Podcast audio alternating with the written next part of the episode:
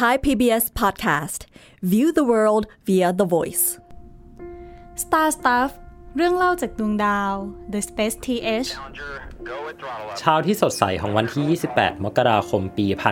1986 กลายเป็นฝันร้ายของการสำรวจอวกาศ เมื่อกระสวยอวกาศ Challenger เกิดระเบิดในวินาทีที่ 73 หลังการปล่อย นักบินอวกาศทั้ง 7 คนเสียชีวิตทั้งหมด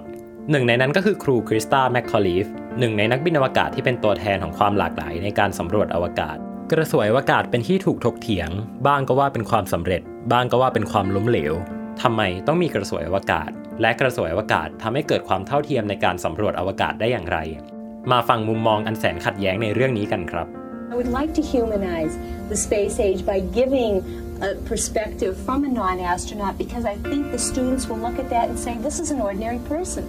This ordinary person is contributing to history, and if they can make that connection,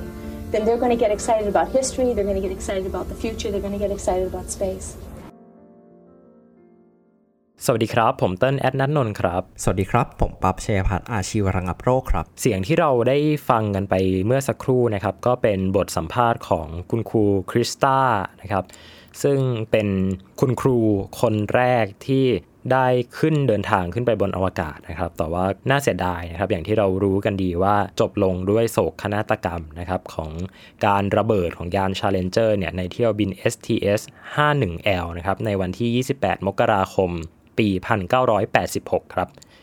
ในเที่ยวบินนี้ครับเป็น ความสูญเสียครั้งยิ่งใหญ่นะครับในวงการการสำรวจอวกาศ แล้วก็แน่นอนว่าในวงการการศึกษาด้วยนะครับ เขาบอกว่า I would like to humanize the space age by giving a perspective from non-astronaut นะครับเขาต้องการที่จะให้การเดินทางสำรวจอวกาศเนี่ยมันมีความเป็นมนุษย์มากขึ้นนะครับ แล้วก็ ต้องการที่จะ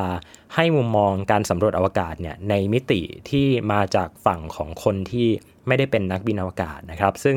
ในพอดแคสต์ตอนนี้เนี่ยผมกับปั๊บก็จะมาคุยกันนะครับ ว่าโครงการกระสวยอวกาศเนี่ยเวลาที่เราพูดถึงการสำรวจอวกาศเนี่ยโครงการกระสวยอวกาศมีความสำคัญอย่างไรบ้าง ตอนนี้เราจะมาหาคำตอบกันครับ ก่อนที่เราจะเจาะลึกเรื่องราวของโศกนาฏกรรม Challenger อยากให้พี่ช่วยเล่าก่อนได้ไหมครับ ว่าโครงการ Shuttle เนี่ยครับมันเริ่มขึ้นมายังไง แล้วก็เกี่ยวข้องกับโครงการอพอลโลในยุคก่อนหน้ายังไงบ้างครับโครงการกระสวยอวกาศเนี่ยถ้าจะให้พูดถึงกันเนี่ยก็น่าจะเป็นโครงการที่หลายคนเนี่ยมีภาพจำเกี่ยวข้องกับการสำรวจอวกาศมากที่สุดโครงการหนึ่งนะฮะเพราะว่าแค่ตัวลักษณะรูปร่างของตัวยานเนี่ย ก็คงจะคุ้นชินกันเป็นอย่างดีนะครับ น่าจะเคยเห็นกันในภาพยนตร์ เคยเห็นกันในการ์ตูนหรือว่าเคยเห็นกันตามร้านของเล่นนะฮะลักษณะของตัวกระสวยอวกาศเนี่ยก็จะเป็นคล้ายๆ กับเครื่องบินนะครับตอนที่ส่งขึ้นไปเนี่ยก็จะติดอยู่กับตัวจรวด แล้วก็พุ่งขึ้นไปตรงๆ เป็นจรวด แต่ว่าตอนที่บินกลับลงมาบนโลกเนี่ยก็จะกลับลงมาลงจอดบนรันเวย์นะครับคล้ายๆ กับการลงจอดของเครื่องบินเลยนะครับสาเหตุที่ ทางสหรัฐอเมริกาเขาทำกระสวยอวกาศขึ้นมาเนี่ยต้องย้อนกลับไปในสมัยอพอลโลนะครับซึ่งเป็นการเดินทางไปสำรวจดวงจันทร์ใช่ไหมครับภารกิจอพอลโลเนี่ยลักษณะการเดินทางไปดวงจันทร์เนี่ยเขาจะเดินทางไปกับจรวดขนาดใหญ่นะครับที่ชื่อว่า Saturn V นะครับก็เป็นจรวดที่ขนาดยาวเท่ากับ1สนามฟุตบอลนะครับแล้วก็เวลาตั้งขึ้นไปเนี่ยสูงเกือบจะร้อยเมตรเลยนะก็คือสูงมากนะครับแล้วก็ใหญ่โตมาก ปัจจุบันเนี่ยถ้าไม่นับยาน Starship แล้วก็ตัวจรวด Heavy Booster ของ SpaceX เนี่ยก็นับว่าเป็นยังคงเป็น จรวดที่ใหญ่ที่สุดนะครับที่เคยมีการใช้งานมาจนถึงปัจจุบันนะครับข้อสังเกตที่น่าสนใจเนี่ยก็คือ ตอนที่นาซาเขาเริ่มคิดว่าโครงการอพอลโลเนี่ยน่าจะมาถึงจุดสิ้นสุดแล้วละ่ะเพราะว่าการเดินทางไปดวงจันทร์เนี่ยก็น่าจะไม่ได้ให้อะไรใหม่ ๆ แล้วเนี่ยรวมถึงตอนนั้นเนี่ยประเทศสหรัฐอเมริกาเองเนี่ยก็มีปัจจัยทางสังคมการเมืองที่ค่อนข้างร้อนระอุนะ การที่ประชาชนเริ่มไม่เห็นด้วยเนี่ยก็ส่งผลทำให้นักการเมืองก็ต้องไม่เห็นด้วยเช่นกัน เพราะว่าเขาก็ไม่อยากทำให้ประชาชนไม่พอใจในงานที่เขาทำเนี่ยครับตอนนั้นเนี่ยนาซาก็ค่อนข้างวุ่นวายเลยทีเดียว เพราะว่าเขาก็เซตติ้งภารกิจเอาไว้แล้วว่า 17 18 19 20 เขาอยากให้สำรวจอะไรบ้าง พอโครงการถูกตัดงบหายไป 3 โครงการเนี่ยจริง ๆ ดวงจันทร์ก็ยังมีของที่เขาอยากสำรวจอยู่ แต่ว่าเขาต้อง มาวางแผนใหม่ว่าสรุปจะไปลงจอดที่ไหน จะเอาคนจากอาชีพอะไรไปบ้าง เพื่อที่จะทำให้โครงการสุดท้ายของเขาเนี่ยได้ผลลัพธ์ที่ดีที่สุดที่เขาต้องการที่เป็นไปได้ฮะก็มาถึงในยุคของโครงการที่ชื่อว่า Skylab ใช่ไหมครับ Skylab เนี่ยตอนนั้นเนี่ยทาง NASA เขาก็เริ่มคิดได้ว่าโอเคการไปสำรวจดวงจันทร์เนี่ยอาจจะยังไม่ได้เป็นเป้าหมายสำคัญแล้วตอนนั้น เพราะว่า ด้วยตัวเทคโนโลยีอะไรต่างๆเนี่ยก็ไม่ไม่ไม่ได้น่าที่จะพัฒนาไปได้มากกว่านี้แล้วนะครับ ก็เลยพยายามที่จะมาโฟกัสกับการสำรวจอวกาศเนี่ยที่ใช้ระยะเวลานานมากขึ้น แต่ว่าไม่ได้ไปไกลถึงดวงจันทร์ Skylab เนี่ยเขาก็จะส่งขึ้นไปโดยการ ถ้าพูดตรงๆ มันเหมือนกับเป็นการเอาเทคโนโลยีในยุคอพอลโลอะครับมา reuse ก็เป็นเป็นสิ่งที่นาซาค่อนข้างเก่งนะคือการเอาเอาเทคโนโลยีเก่าๆเนี่ยมา reuse หรือแม้กระทั่งจริงๆ ปัจจุบันเนี่ยโครงการไปดวงจันทร์ของนาซาปัจจุบันเนี่ยภารกิจอาร์เทมิสเนี่ยก็มีหลาย ๆ เทคโนโลยีที่ได้มาจากการ reuse ของเทคโนโลยีจากยุคกระสวยอวกาศเหมือนกันนะครับ แต่ว่าก่อนที่จะไปถึงตรงนั้นเนี่ยต้องเล่าให้ฟังก่อนว่าทำไม Skylab เนี่ยมันไม่ค่อยประสบความสำเร็จนะครับ เพราะว่าตัว Skylab เนี่ยลักษณะการส่งขึ้นไปเนี่ยมันก็ยังเป็นในลักษณะของการใช้แล้วทิ้งอยู่ ก็คือ คุณส่งสถานีอวกาศขึ้นไป แล้วคุณก็ส่งยานอวกาศนะครับ ซึ่งก็ใช้จรวด Saturn นี่แหละนะส่งตัวแคปซูลอพอลโลเนี่ยขึ้นไปด็อกกัน พอด็อกกันเสร็จเนี่ยก็นักบินอวกาศก็ทำการทดลองอะไรต่างๆเนี่ยอยู่บนตัวสถานี แล้วก็สุดท้ายนาซาแทบจะไม่มีเป้าหมายในการทำในการส่ง Skylab ขึ้นไปแต่ละครั้งเลย ก็เลยเป็นสาเหตุว่าทำไมโครงการ Skylab ก็ ถูกยกเลิกมาในที่สุดนะครับ แล้วพอคนไม่ได้รู้สึกว่าการสำรวจอวกาศมันสำคัญเนี่ย มันก็ส่งผลกับงบประมาณที่นาซาได้อีก ว่ามันก็ไม่ได้เยอะอะไรขนาดนั้น พอเร่งงบประมาณไม่ได้เยอะมันก็เหมือนส่งผลกลับมาเป็นลูปอีกทีหนึ่งครับว่าเอ่อนาซาก็จะไม่สามารถทำอะไรได้เยอะเหมือนกัน แต่ว่าไอความไม่ได้งบเยอะเนี่ยครับนาซาเขาก็ต้องพยายามผลิตผลงานมาเนาะคือการไปสำรวจอวกาศเนี่ยแทนที่เราจะตั้งเป้าหมายว่า ไปได้ไกลที่สุดเนี่ยกลายเป็นว่าตอนนั้นเนี่ยนาซาก็ต้องหันย้อนกลับมานะครับ แล้วก็ตั้งคำถามว่าแล้วเราจะไปเพื่ออะไรนะครับ ซึ่งเอาจริง ๆก็เป็นเป็นเป็นคำตอบที่เหมือนจะรู้กันอยู่แล้วแหละว่าเราสำรวจอวกาศไปเพื่ออะไร แต่ว่าตอนนั้นเนี่ยเหมือนกับหลงทางไปหน่อยนะครับ อาจจะด้วยปัจจัยทางด้านสังคม ด้านการเมืองวัฒนธรรมอะไรต่างๆเนี่ยเพราะว่าก็ปฏิเสธไม่ได้ว่าในตอนนั้นเนี่ยเป็นช่วงที่ สงครามเย็นเนี่ยหรือว่าสงครามที่เรียกว่าเป็น space race หรือว่าการแข่งขันด้านอวกาศของสหรัฐกับโซเวียตเนี่ยเริ่มที่จะทุเลาลงแล้วนะครับ มันจะมาพีคสุดในช่วงที่มีการแข่งขันกันไปดวงจันทร์นั่นแหละครับ แล้วก็พอสหภาพโซเวียตเนี่ยเริ่มอ่อนกำลังในการสำรวจอวกาศลงเนี่ย ตอนนั้นนาซาก็ไม่รู้จะแข่งกับใครแล้วนะครับ การสำรวจอวกาศในตอนนั้นเนี่ยก็เลยมุ่งเน้นไปที่การตั้งคำถามว่าเอาแล้วเราจะไปสำรวจอวกาศกันเพื่ออะไรมากขึ้นนะครับ ซึ่ง ในตอนนั้นเนี่ยในช่วงยุคหลังสงครามโลกครั้งที่2เนี่ยมันก็มีแนวคิดในเรื่องของการที่เรามองมนุษย์ทั้งโลกใบนี้นะไม่ว่าจะเป็นเผ่าพันธุ์ไหนจะเป็นชาติไหนเนี่ยจะเป็นเพศไหนเนี่ยก็เป็นพี่น้องกันนะครับก็คือเป็น human kind หรือว่าเป็นมนุษยชาติเนี่ยแนวคิดของเรื่อง human kind หรือว่ามนุษยชาติเนี่ยครับมันก็ช่วยเชฟ เป้าหมายในการสำรวจอวกาศนะครับแม้กระทั่งโครงการอพอลโลเองเนี่ยที่เราบอกว่าเป็นผลที่ได้มาจากการแข่งขันกันในสงครามเย็นเนี่ยลึกๆเนี่ยมันก็มีความพยายามที่จะสอดแทรกการสำรวจอวกาศเพื่อมนุษยชาติเนี่ยอยู่นะครับตัวอย่างที่เห็นได้ชัดเจนที่สุดเลยเนี่ยก็คือ ในภารกิจอพอลโล 11 เนี่ยมีการนำแผ่นป้ายนะครับเพื่อที่จะเอาขึ้นไปบนดวงจันทร์แล้วก็บอกว่าการสำรวจเนี่ยเรามาเพื่อสันติเพื่อประโยชน์แก่มวลมนุษยชาตินะครับ ทีนี้การเกิดขึ้นของแนวคิดการสำรวจอวกาศเพื่อมวลมนุษยชาติเนี่ยครับมันก็มาตรงกับในช่วงที่สหภาพโซเวียตเนี่ยเริ่มอ่อนกำลังลงในการสำรวจอวกาศพอดีนะครับ ตอนนั้นนาซาเองเนี่ยก็เลยพยายามที่จะหาแนวทางว่า เอ้ยถ้าอย่างนั้นเราจะทำยังไงให้การไปอวกาศเนี่ย มันเปิดโอกาสให้คนมากขึ้นนะครับ แล้วก็ทำยังไงให้การไปอวกาศมันไม่ใช่แค่เรื่องของการแข่งขันทางการทหารอย่างเดียวนะครับ ก็เลยมีแนวคิดเรื่องของการทำยานอวกาศรุ่นใหม่ขึ้นมานะครับ ซึ่งก่อนหน้านั้นเนี่ยนานก่อนที่จะมีโครงการอวกาศนั้นเนี่ยมันมีแนวคิดของสิ่งที่เรียกว่า space plane หรือว่าเครื่องบินอวกาศ อยู่ในยุคแรก ๆ ของการออกแบบจรวดแล้วนะครับ ก็ถ้าเราลองย้อนกลับไปดูตั้งแต่ภาพยนตร์ไซไฟเมื่อร้อยปีที่แล้ว อาจจะอย่างเช่นเรื่องแรก ๆ เลยของจอร์จลูเมียเรื่อง A Trip to the Moon เนี่ยครับเป็นยุคที่ยังไม่มีคอนเซปต์ของจรวดเกิดขึ้นมา เพราะฉะนั้นเนี่ยวิธีการที่เขาจะส่งคนไปดวงจันทร์ในหนัง ก็เลยจะเป็นการที่เขาใช้ปืนใหญ่ยิงคนขึ้นไปบนดวงจันทร์ หรือในยุคถัดมาเนี่ยครับที่คอนเซปต์ของจรวดคอนเซปต์ของเครื่องบินเกิดขึ้นมาแล้ว มันก็อาจจะเกิดเป็นซีรีส์อย่าง Star Trek ก็ถ้าสังเกตนะครับ เครื่องบินหรืออากาศยานในยุคนั้นเนี่ยครับมันก็จะเป็นเครื่องสีเงินเงาๆเนาะไม่ได้เป็นสีขาวแบบขาวด้านแบบทุกวันนี้ เพราะฉะนั้นเนี่ยครับภาพของ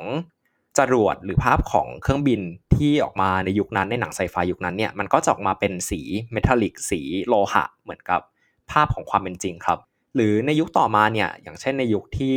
เรารู้จักกันอยู่ในปัจจุบันอย่างที่บอกไปเมื่อกี้อย่าง Interstellar หรือ The Martian จรวดของที่เขาดีไซน์เนี่ยมันก็จะมีความใกล้เคียงกับสิ่งที่เกิดขึ้นจริงในยุคนี้ครับเพราะสุดท้ายแล้วเนี่ยภาพยนตร์ไซไฟมันต้องเบสจากความจริง และความจริงมันก็เป็นความจริงที่เป็นภาพจำของคนแต่ละยุคเหมือนกันครับ ปฏิเสธไม่ได้ครับว่าแนวคิดของ Space Plane เนี่ยมันก็มาพร้อมกับแนวคิดของไซไฟนะครับ แต่ว่าสุดท้ายแล้วเนี่ยมันก็มามาเป็นจริงในที่สุดนะครับ เมื่อ NASA เองเนี่ยก็อยากที่จะสร้าง Space Plane ขึ้นมาจริงๆนะครับ โดยที่แนวคิดสำคัญที่นำมาสู่การสร้าง Space Shuttle หรือว่ากระสวยอวกาศเนี่ยก็คือ การที่ยานอวกาศมันสามารถนำกลับมาใช้ซ้ำได้นะครับ ซึ่งถ้าเราไปดูนะ ถ้าเราไปดูตัวแผนตอนแรกที่นาซาเขาวาดภาพเอาไว้เนี่ย คือเขามองว่ากระสวยอวกาศเนี่ยมันง่ายมาก ส่งขึ้นไปใช่ไหมครับ แล้วก็กลับลงมา แล้วก็มันจะมีเหมือนกับเป็นโรงเก็บเครื่องบินนะฮะ แล้วก็เขาก็จะลากเอากระสวยอวกาศเนี่ยเข้าไป แล้วก็ไปจัดการเปลี่ยนอะไรนู่นนี่นั่น แล้วก็ใส่บรรทุกเพโลดต่างๆ ขึ้นไปใช่ไหมครับ เป็นแนวคิดที่ดูเหมือนจะง่าย แต่ว่าสุดท้ายแล้วนาซาก็ เรียกว่าสอบตกในการทำให้แนวคิดนี้เป็นจริงได้ คือมันก็เป็นจริงได้แหละนะครับ แต่ว่าอาจจะไม่ได้สวยหรูเหมือนกับที่ฝันเอาไว้ตอนแรกนะครับ ซึ่งเดี๋ยวเราจะมาคุยกันว่าทำไม T minus 10, 9, 8, 7, 6, 5, 4. We've gone for main engine start. We have main engine start.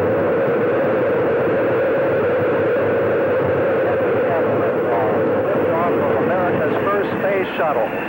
And the shuttle has cleared the tower. การขึ้นบินครั้งแรกของกระสวยอวกาศเนี่ยก็บินขึ้นในวันที่ 12 เมษายน ปี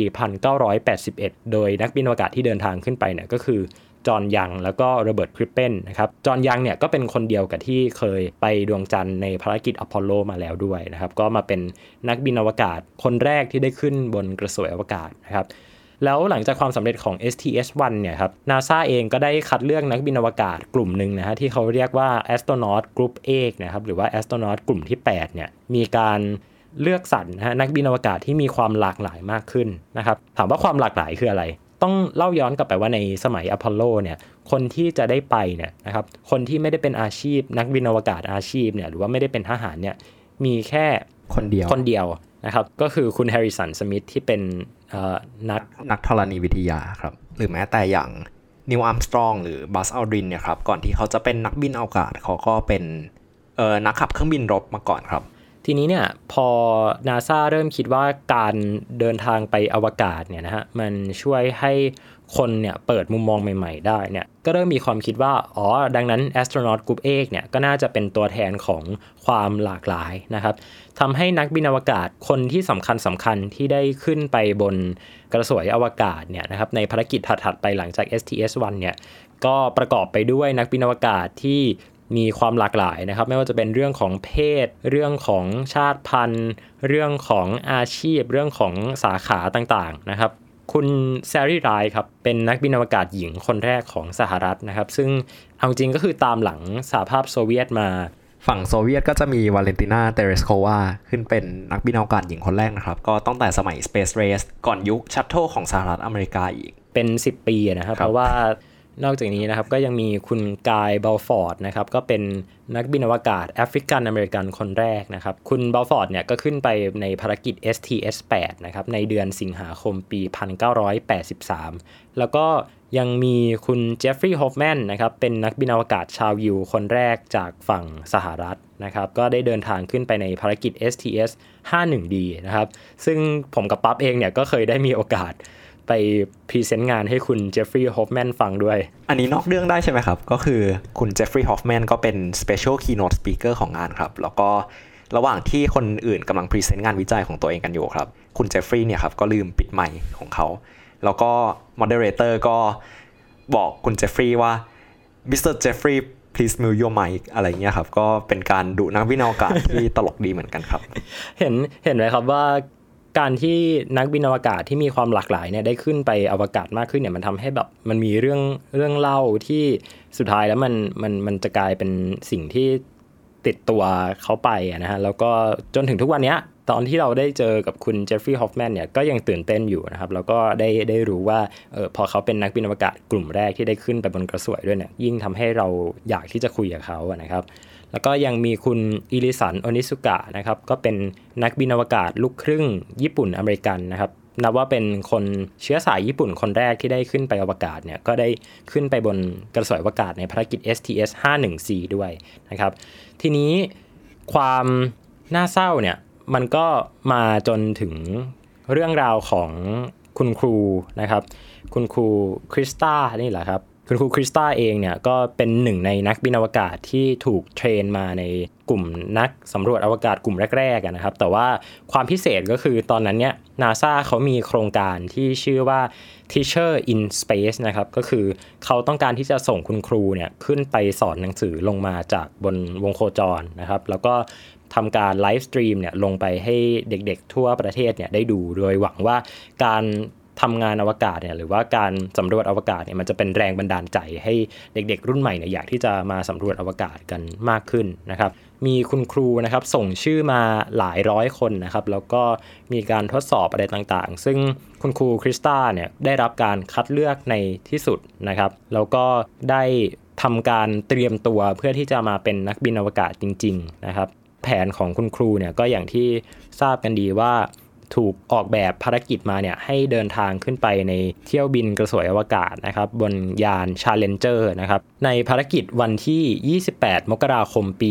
1986 นะครับเที่ยวบิน STS 51L ครับ Nine, eight, seven, six. We have main engine start. Four, three, two, one, and liftoff. Liftoff of the 25th Space Shuttle mission, and it has cleared the tower. Control program. Roger, roll, Challenger. Good roll program confirmed. Challenger now heading down range. ภารกิจ STS 51L เนี่ยครับถูกเลื่อนมาหลายครั้งด้วยกันนะครับ แล้วก็เด็กๆที่เดินทางมาจากโรงเรียนของคุณครูคริสตาเนี่ยนะครับ เธอสอนอยู่ที่ Concord High School เนี่ยในนิวแฮมเชียร์เนี่ยนะครับก็เดินทางมาดูที่ฐานปล่อยด้วยนะครับ กลายเป็นว่าเด็กๆเนี่ยจะต้องมาเห็นภาพที่น่าเศร้าสลดนะครับ ก็คือคุณครูของเธอเนี่ยก็เสียชีวิตไปพร้อมกับการระเบิดของ STS 51L นะครับระเบิดต่อหน้าเด็กๆที่ฐานปล่อย ครับก็ถ้าลงลึกถึงไทม์ไลน์ของโครงการนี้อีกนิดนึงนะครับ ในภารกิจ STS 51L เนี่ยครับ กระสวยอวกาศได้ถูกปล่อยออกจากฐานปล่อยไปเป็นเวลา 73 วินาทีครับ ก่อนที่ชิ้นส่วนของยานอวกาศจะเกิดข้อผิดพลาดขึ้น จนทำให้ยานอวกาศระเบิดครับ ก็คือขึ้นไปได้แค่ 73 วินาที แล้วก็ระเบิดออกมาครับ ก็เป็นภาพที่น่าเศร้ามาก แล้วก็ถ้าใครเคยเห็นภาพที่มีคนถ่ายเอาไว้นะครับ ก็จะเห็นเป็นเส้นสีขาวยาวๆ แล้วก็ระเบิดออกมา ก็เป็นภาพที่ค่อนข้างน่าเศร้าแล้วก็ขนลุก Engines throttling up. Three engines now at 104%. Challenger, go and throttle up. Challenger, go and throttle up. We have a report from the flight dynamics officer that the vehicle has exploded. ก็สำหรับในเที่ยวบินนี้มีนักบินที่เสียชีวิตทั้งหมด 7 คนนะครับ ก็คือทั้งหมดที่บินขึ้นไปเลย แล้วนอกจากคุณครูคริสตันเนี่ยครับคุณโอนิซึกะที่พี่เติ้ลได้พูดถึงก่อนหน้านี้ที่เป็นคนเชื้อสายเอเชียคนแรกที่ได้ขึ้นไปในอวกาศก็เสียชีวิตในภารกิจนี้เหมือนกันครับ จริง ๆ แล้วสาเหตุการระเบิดของกระสวยอวกาศ Challenger เนี่ยครับมันมาจากเหตุผลง่าย ๆ นะครับ ก็คือตัวริงที่ใช้ในการซีลตัว solid rocket booster เนี่ยนะครับถ้านึกภาพเนี่ยมันจะเป็นตัวท่อนจรวดนะครับที่ติดอยู่กับตรงท้องของกระสวยเนี่ยเพื่อเสริมแรงในขณะที่จรวดมันพุ่งขึ้นไปนะครับ ตรงนั้นเนี่ยมันเป็นจุดที่ จะต้องมีการรับแรงกดดันที่สูงนะครับ แล้วก็มีความดันจากภายนอกภายในเนี่ยค่อนข้างสูง แล้วก็ตัวโอริงที่ใช้ในการซีลตัวบูสเตอร์แต่ละท่อนเนี่ยเข้าด้วยกันเนี่ยมันมีปัญหานะครับ ซึ่งถ้าเราไปดูสารคดีนะครับ ที่พูดถึงความผิดพลาดของกระสวยอวกาศ Challenger เนี่ยเราก็จะพบว่าจริง ๆ แล้วเนี่ยนาซารู้ความเป็นไปได้เหล่านี้ครับมาโดยตลอด แต่เลือกที่จะเล่นพนันนะครับ เลือกที่จะเล่นพนันว่าโอเค มันไม่น่าจะเกิดขึ้นหรอก มันไม่น่าจะเกิดขึ้นหรอก มันไม่น่าจะเกิดขึ้นหรอก แต่ว่าแม้กระทั่งตัววิศวกรที่ออกแบบเนี่ยก็ยังคงฝันร้ายอยู่ทุกคืนนะฮะว่ามันก็คงจะเกิดขึ้นสักวันหนึ่ง แล้วก็มันก็เกิดขึ้นจริงๆนะครับ แล้วก็นักบินอวกาศที่เดินทางไปกับเที่ยวบินของกระสวยอวกาศ Challenger เนี่ยก็ เสียชีวิตทั้งหมดนะครับ และแน่นอนครับว่านั่นก็ไม่ใช่ความผิดพลาดร้ายแรงครั้งเดียวของกระสวยอวกาศ เพราะว่าในปี 2003 เนี่ยกระสวยอวกาศโคลัมเบียก็ดันมาระเบิดในขณะที่กลับสู่โลกนะครับทำให้นาซาเนี่ยต้องเสียกระสวยอวกาศไปถึง 2 ลำในระยะเวลา 30 ปีของกระสวยอวกาศนะครับ จนถึงในปี 2011 ครับนาซาก็เลือกที่จะปลดระวางการใช้งานกระสวยอวกาศในที่สุดนะครับ แล้วก็การเดินทางไปอวกาศเนี่ยก็ถูกแทนที่ด้วยยานอวกาศของเอกชนแทน คือจริงอยู่ที่ว่าการสำรวจอวกาศเนี่ยนะครับบางทีมันก็นำมาซึ่งโศกนาฏกรรม อย่างเช่น กรณีของคุณครูคริสตานะครับ แต่ว่าถ้าเรามามองในมุมฝั่งที่น่าชื่นชมของภารกิจกระสวยอวกาศเนี่ยนะครับ ก็ต้องบอกได้เลยว่ากระสวยอวกาศเนี่ยนับตั้งแต่ปี1981เนี่ยครับในการขึ้นบินครั้งแรกเนี่ยจนมาถึงปี 2011เนี่ยที่นาซาเลือกที่จะปลดระวางกระสวยอวกาศเนี่ยนะครับนาซาเนี่ยได้พานักบินอวกาศนะครับโดยตัวเลขขึ้นไปทั้งหมดสู่อวกาศเนี่ยรวมบินทั้งหมดเนี่ย135 เที่ยวบินนะครับ รวมทั้งหมด 833 ที่นั่งนะครับ ถ้านับคนซ้ำแล้วก็ 355 คนถ้าไม่นับคนซ้ำนะครับ รวมเป็นนักบินอวกาศจาก 16 ประเทศนะครับ ชาย 306 คนหญิง 49 คนนะครับ รวมคนเสียชีวิตทั้งหมดเนี่ย 14 คน ทั้งหมดนี้เนี่ยต้องยอมรับว่าการที่มันเกิดขึ้นในระยะเวลา 30 ปีเนี่ยนะฮะ ก็เป็นสิ่งที่น่าชื่นชมเหมือนกัน เพราะว่านับว่าเป็นช่วงเวลาที่มีคนเดินทางไปอวกาศมากที่สุดนะฮะ แล้วก็ การเดินทางนี้เนี่ยห่างจากการไปอวกาศครั้งแรกของมนุษย์เนี่ยไม่ถึง 50 ปีเท่านั้นนะครับรวมเงินที่ใช้ไปกับโครงการนี้ทั้งสิ้นเนี่ยสองแสนล้านเหรียญสหรัฐนะฮะหรือว่าประมาณ 6.6 ล้านล้านบาทนะครับเป็นตัวเลขที่อาจจะดูเหมือนเยอะ แต่ว่าเมื่อเทียบกับวัฒนธรรม เมื่อเทียบกับคุณค่าที่กระสวยอวกาศได้สร้างขึ้นมาเนี่ยนะมันก็พอที่จะทำให้เราสรุปได้นะครับว่า จริง ๆ แล้วเนี่ยกระสวยอวกาศเนี่ยคือจุดเปลี่ยนสำคัญในการสำรวจอวกาศเลยนะครับ ผมว่าประเด็นนี้จริง ๆ แล้วน่าสนใจมากเลยนะฮะ เพราะจากที่เราเล่ากันมาแล้วเนี่ย โครงการกระสวยอวกาศก็เหมือนจะประสบความสำเร็จไปได้ด้วยดี แต่สุดท้ายแล้วเนี่ยมันมี learning curve ที่ค่อนข้างสูงที่ต้องแลกมาด้วยชีวิตมนุษย์กว่า 10 ชีวิต แต่ถ้าเราลองพิจารณากันดูแล้วเนี่ยครับ มันก็ไม่ได้แตกต่างจากโครงการอวกาศในยุคก่อนๆอีกหลายโครงการเลยฮะซึ่งถึงแม้ จะไม่ได้เป็นการสำรวจอวกาศที่ไกล เท่ากับโครงการอพอลโลอย่างการไปสำรวจดวงจันทร์เป็นเพียงแค่การไปถึงในวงโคจรของโลกเนี่ยแต่อย่างไรก็ตามความสำคัญทั้งในแง่ของวิทยาศาสตร์ และในแง่ของสังคมก็ไม่ได้ลดหย่อนไปกว่ากันเลย เรารู้สึกว่าความคุ้มค่าของมันเนี่ยมันมันสมเหตุสมผลนะถ้าถ้าจะมองว่ากระสวยอวกาศเป็นยานอวกาศที่ทำให้การสำรวจอวกาศเนี่ยมันมันพัฒนาไปอย่างก้าวกระโดด แต่ในขณะเดียวกันเนี่ยเรารู้สึกว่า ด้วยความผิดพลาดต่างๆ ในอดีต ด้วยความรีบร้อน ด้วยความอะไรบางอย่างที่ทำให้มันนำไปสู่โศกนาฏกรรมเนี่ยสิ่งนี้ก็น่าจะเป็นเครื่องเตือนใจว่าในการทำโครงการอวกาศครั้งหน้าของเราเนี่ยไม่อย่างนั้นก็เป็นไปได้ว่าโศกนาฏกรรมอย่างโครงการ Challenger แล้วก็โคลัมเบียเนี่ยอาจจะเกิดขึ้นได้อีกเมื่อไหร่ก็ได้ ถ้าเราประมาทครับ To all you kids down there, I was once a child with a dream, looking up to the stars. Now I'm an adult in a spaceship with lots of other wonderful adults looking down to our beautiful, beautiful Earth. To the next generation of dreamers, if we can do this, just imagine what you can do. ที่ได้ฟังกันไปเมื่อสักครู่นะครับ ก็เป็นเสียงของคุณริชาร์ดแบรนสันนะครับ เป็นเจ้าของบริษัททัวร์อวกาศนะครับ ที่ชื่อว่า Virgin Galactic ที่ตัวเขาเองเนี่ย สามารถที่จะเดินทางขึ้นไปสู่อวกาศในฐานะนักท่องเที่ยวได้สำเร็จนะครับ ทุกวันนี้ครับการสำรวจอวกาศเนี่ยมันดูเหมือนจะเป็นเรื่องที่ง่ายนะครับ แล้วก็การที่คนธรรมดาเนี่ยจะได้ขึ้นไปบนอวกาศเนี่ยอาจจะเป็นเรื่องที่ไม่ได้แปลกมากนักนะครับ แล้วก็อย่างที่คุณริชาร์ดแบรนสันได้บอกเอาไว้นะครับ ว่าให้ลองจินตนาการดูครับว่าว่าเขาเองนะฮะครั้งหนึ่งก็เคยเป็นเด็กที่มีความฝันนะครับ แล้วก็ ทุกวันนี้เนี่ยโตมาเขาก็ยังคงฝันอยู่นะครับ แล้วก็ฝันของเขาเนี่ยก็เป็นจริงได้มาสำรวจอวกาศในที่สุดนะครับสิ่งนี้มันก็ยิ่งเป็นตัวตอกย้ำนะครับว่าจริง ๆ แล้วเนี่ยการที่เราเปิดโอกาสให้ทุกคนเนี่ยทุกเพศ ทุกวัย ทุกช่วงอายุเนี่ยสามารถที่จะขึ้นมาสำรวจอวกาศได้เนี่ยมันเปิดมุมมองใหม่ ๆ แล้วมันก็ทำให้เราได้เห็นถึงความ น่าสนใจนะครับ แล้วก็ในมิติหนึ่งของความเป็นมนุษย์ว่า พอเราได้ขึ้นมาอยู่บนอวกาศอันเนี้ยเรามองโลกกลับลงมาเนี่ยมันเต็มไปด้วยความสงบสวยงามนะครับ แล้วก็ไม่น่าจะมีเหตุผลอะไรเลย ที่เราจะต้องมาทะเลาะกันหรือว่ามีการทำสิ่งต่างๆ ที่ไม่ดีต่อกันนะครับ การก่อสงครามต่างๆเนี่ยสิ่งนี้เนี่ยเป็นสิ่งที่ถ้าย้อนกลับไปในยุคของคุณครูคริสตาเนี่ยถ้าเกิดเธอได้ขึ้นมา ชมวิวจากอวกาศนะครับ แล้วก็ได้มองย้อนกลับลงไปถึงโลกเนี่ยก็น่าจินตนาการเหมือนกันนะครับว่า เธอจะบอกอะไรกับลูกศิษย์ของเธอบ้าง แล้วเธอจะใช้บทเรียนอันมีค่านี้ ในการทำประโยชน์กับโลกใบนี้ กับสังคม กับเด็กๆของเธอยังไงบ้าง คุณผู้ฟังลองจินตนาการดูนะครับว่าถ้าได้เป็นคุณครูคริสตาในวันนั้นเนี่ยแล้วภารกิจดำเนินไปได้ด้วยดีเนี่ย ถ้าคุณเป็นครูคริสตาคุณจะสอนบทเรียนอะไรให้กับเด็กๆครับ